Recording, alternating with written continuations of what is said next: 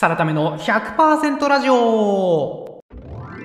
の番組ではブラック企業から倍100倍の方へ企業に転職を成功させてぬくぬく YouTuber している私サラタメがサラリーマンの皆さんのために100%なっちゃう情報をお届けいたしますということで今回のテーマは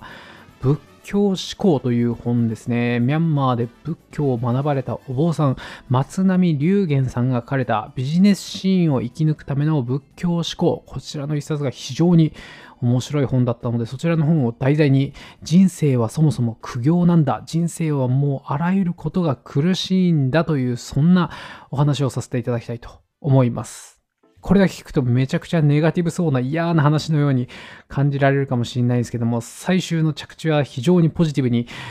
なると思いますんで、ぜひ最後まで聞いていただきたいというふうに思います。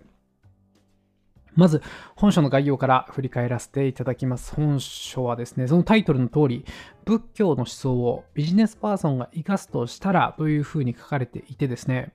というか、私が読んで思ったのは、そのビジネスパーソンに限らず、もう実生活に仏教の思想を生かすとしたらっていう内容が書かれてるんで、うん、ビジネスパーソンに限らず、全ての方にとって有益な一冊かなというふうに思いました。で、感想としてもめっちゃ面白くて、うん、私として本当に2023年に読んだ本の中でも結構トップクラスに面白い本だったかなと思います。それは面白いに決まってるよねと、そんな内容でした。そもそも仏教がすごいですからね。うん、最強の合理的な思考法。これ本当にスピリチュアルとか宗教みたいな感じじゃなくて、仏教ってすごく合理的なんですよね。うん、その思考法と、私がすごく興味のあるビジネスってものをガッチャンコしたら、そりゃ面白くなるよねと。そんな内容なんですよね。これ、どっから説明しようかなというところなんですけども、仏教ってそうなんですよ。スピリチュアルとか、うん、信心深いから、うん、仏教大好きみたいな、そういう話じゃなくて、思考法なんですよね。仏教ってなんかその創始者であるブッダ様、ブッダ様すごい、母みたいな、崇めようみたいな、そういう内容じゃなくて、ブッダがすごく合理的な方だったんで、ブッダ自身もめっちゃ頭キレキレ、すっごい頭いい合理的なブッダが、こうやって考えると心穏やかにハッピーに人生過ごせるよって思考法をまとめたみたいな内容なんですよ。だから宗教っていう感じでも実はなかったりするんですよね。ただその内容がすごすぎて、みんなが、すげえすげえって言って、それが結局、なんていうんですか、神格化されて、ブッダすげえって神格化されて宗教っぽくなってるんですけど、実は、うん、宗教っぽくないと。まあ、イメージとしては、ドラッカーているじゃないですか。ドラッカーのマネジメント論みたいなもんなんですよね。ブッダが考えた、うん、思考法、合理的思考法みたいな、うん、ちょっとこれ伝わってるかないですけど、うん、ドラッカーのマネジメント論を解いてるみたいなものに近いですね。で、めちゃくちゃ超本質的なんですけども、ただその仏教の内容って本質すぎて、さらに古すぎて、なかなかそれを噛み砕ける人がいないんですけども、それをこの松並龍玄さんというお坊さんの方なんですけども、もうお坊さんっていうよりも仏教の研究者みたいな方で、研究者でありながら実践者みたいな、もうめっちゃすごい方なんで、この方しか噛み砕けないだろうっていう方が噛み砕いてる一冊なんでめっちゃ面白いんですよ。もうこの松並さんの凄さはですね、私が説明しても絶対わかんないと思うんで、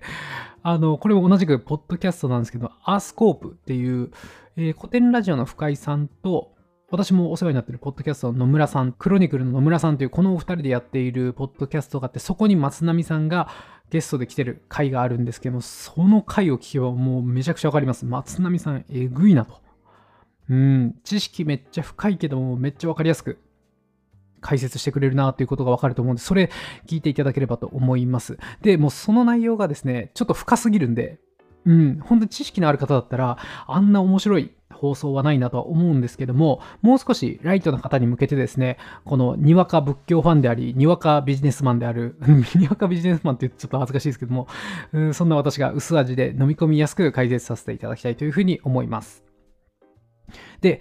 まず3回に分けて話そうと思うんですけども、この本はですね、面白ポイントが多すぎるんで、1回3回に分けてダダーッと解説させていただいた上で、またちょっと時間を置いて、そうですね、5、6回取り上げられたらなというふうに思ってます。ただ、この連続で5、6回取り上げちゃうと、ちょっと飽きが来ちゃうかなというふうに思うんで、まず3回ですね、あの、触れたいというふうに思っております。でですね、前置きがかなり長くなっちゃったんですけども、今回のテーマは人生はそもそも苦行なんだという事実、そんなお話なんですよ。人生はもう全てが苦しいというお話ですね。ここが、うーん、本書にとって一番大事なポイントかなと思ったので、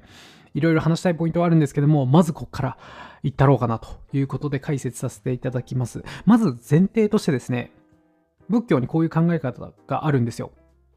一切皆苦っていうんですけども、一切っていうのは一切合切みたいな、すべてみたいな意味で、皆苦っていうのは、その皆っていうのはみんなっていう感じですね。それで苦が苦しいなので、一切合切みんな苦しいことなんだみたいな、そういう感じの、うん並びの言葉がありまして、これが仏教にとってってすごく大事、えー、4つの根本的な考え方みたいな代表的な考え方があるんですけどもその中の1つなんで、まあ、仏教における柱となる考え方なんだという前提。それとですねこれもぜひ知っといていただきたいところで言うと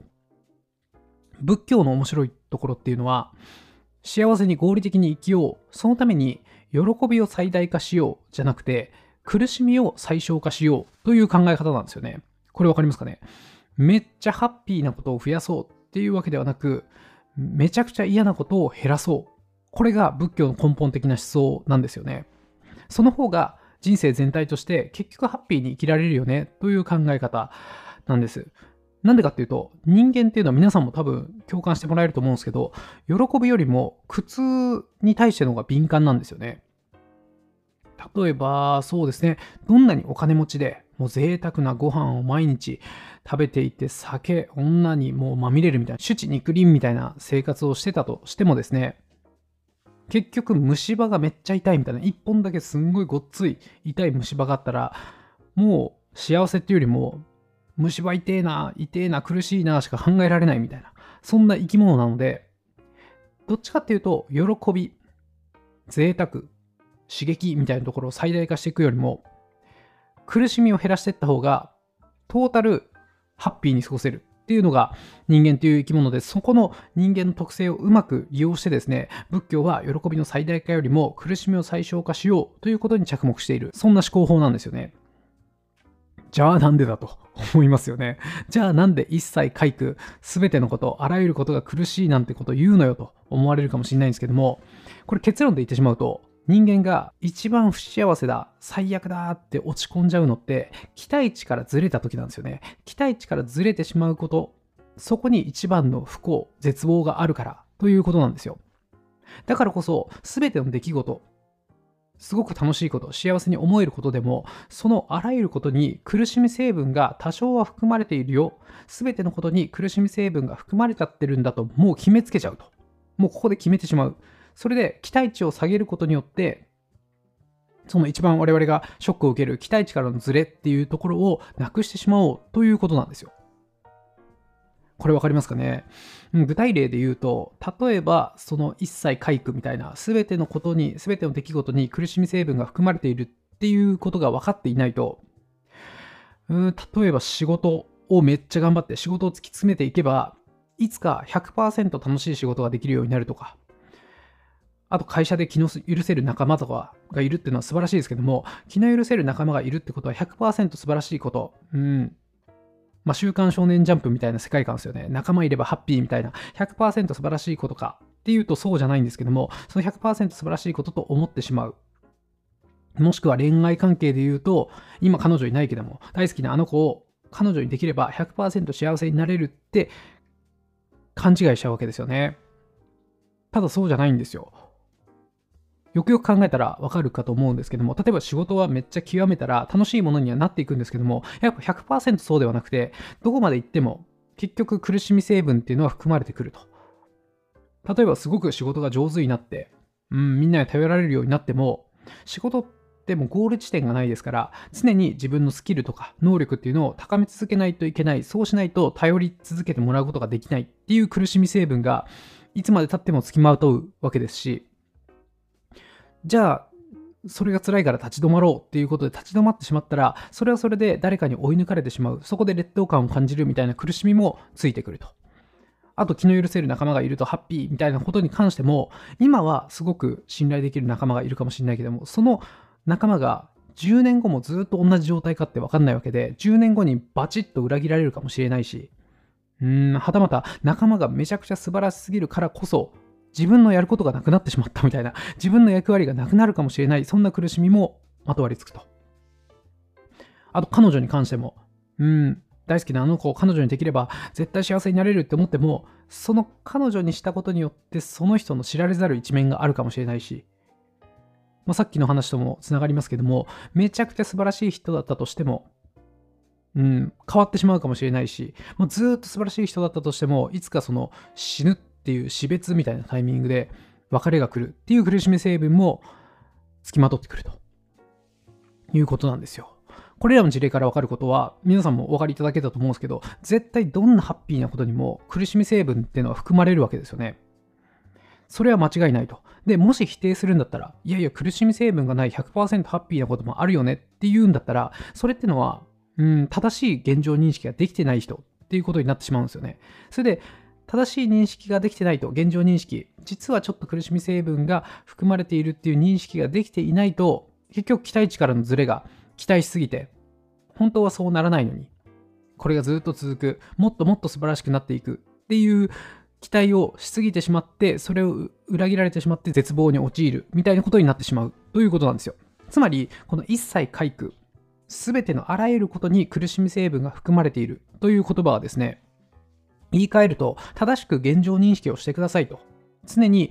すごくハッピーそうなこと、嬉しいこと、楽しいことがあったとしても、その反対側とか、長期の視点で見て、メタ認知なんかも言われますけど、このメタの視点、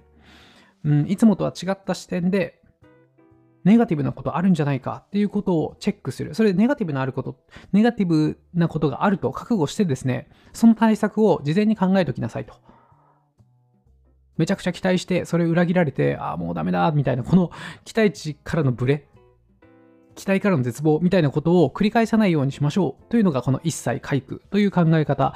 なんですよ。で、これをさらに、さらため的に言い換えてしまうと、あらゆることに苦しみ成分があるのと同時に、ということは逆に、あらゆることに喜び成分もあるんですよね。パッと見で見ると、めちゃくちゃ大変そうなことにも何かしら喜び成分、楽しみ成分が含まれているんだというふうにも言い換えられるんですよ。ただ、そうですね、このブッダ、仏教の創始者、ブッダがですね、そういう言い方をせず、一切回復、苦しみに着目しているっていうのは、人間がそういう生き物だからですね、人間が本能的に苦しみから目を背けたいし、苦しみを味わった時にすごく敏感というか、苦しみを味わうと本当にしんどくなっちゃうっていう、その苦しみに着目した方が行動につながりやすいんで、一切回復、苦しみに着目してるんですけども、その言葉の本質にあるのは、どんなことにも喜び、楽しみ成分と苦しみ成分、絶望成分みたいなものがどっちも含まれているんだということなんですよ。これ伝わってますかね？これめちゃくちゃ大事な考え方だなというふうに思うんで、まあまとめちゃうと常に苦しみ成分がどこかしらにあるはずなんで、そこに目を向けて対策しましょうということでございます。最後まとめます。今回はですね、ビジネスシーンを生き抜くための仏教思考というこちらの本を題材に、人生はそもそも苦行なんだという事実、そんなお話をさせていただきました。結論としては、まあ何度もお伝えしている通りではございますが、期待値からのズレが一番苦しいんだと。めちゃくちゃ期待しすぎて、それを裏切られるのが人間として一番絶望に近いんだということなので、だからこそ全ての出来事に苦しみ成分はずっと常に含まれているんだと決めつけちゃう。これが一切回復っていう考え方で、これめっちゃ大事ですよと。期待値を常に下げておくってことはめっちゃ大事ですよというそんなお話でございました。常に苦しみ成分に目を向けて、それに対して対策して、それをすることによって期待値からの大幅なブレ、その致命的な苦しみを完全にゼロにしてしまおう、完全になくしてしまおう。そうすることによってハッピーに生きていけるよねというネガティブに聞こえるんだけども、実はポジティブな話でございました。これ結構面白いと思うんですけどね、私のちょっと、うん、解釈とトーク力で伝わってるか微妙なんですけど、ぜひですね、サラタメの言ってることようわからんという方は本書を手に取ってって読んでいただければと思います。えー、次回も引き続き、この仏教思考という本を題材にお話しさせていただきたいと思います。あと2回はですね、うん、次は、次回は、現代社会が仏教の視点から言うと、そりゃしんどいよねと思われる理由3つみたいなお話。そして次の次の回が、未来どころか過去も変えられるよねというちょっと不思議なお話、そんなお話をさせていただきたいと思います。ってことで次回もお楽しみに。いってらっしゃい。サラタメの100%ラジオ最後までお聞きいただきありがとうございます。感想やご質問など何かコメントあればぜひ Twitter にてお願いします。ハッシュタグサラ100、カタカナでサラ、数字で100とハッシュタグつけてツイートいただければ、必ずいいねしてなるべく返信するようにいたします。今後も平日の朝、週4、5回の配信をゆるりと続けていきますんで、ぜひ通勤や朝散歩のお供として末永くお聴きいただければと思います。ではまたお会いしましょう See you next time!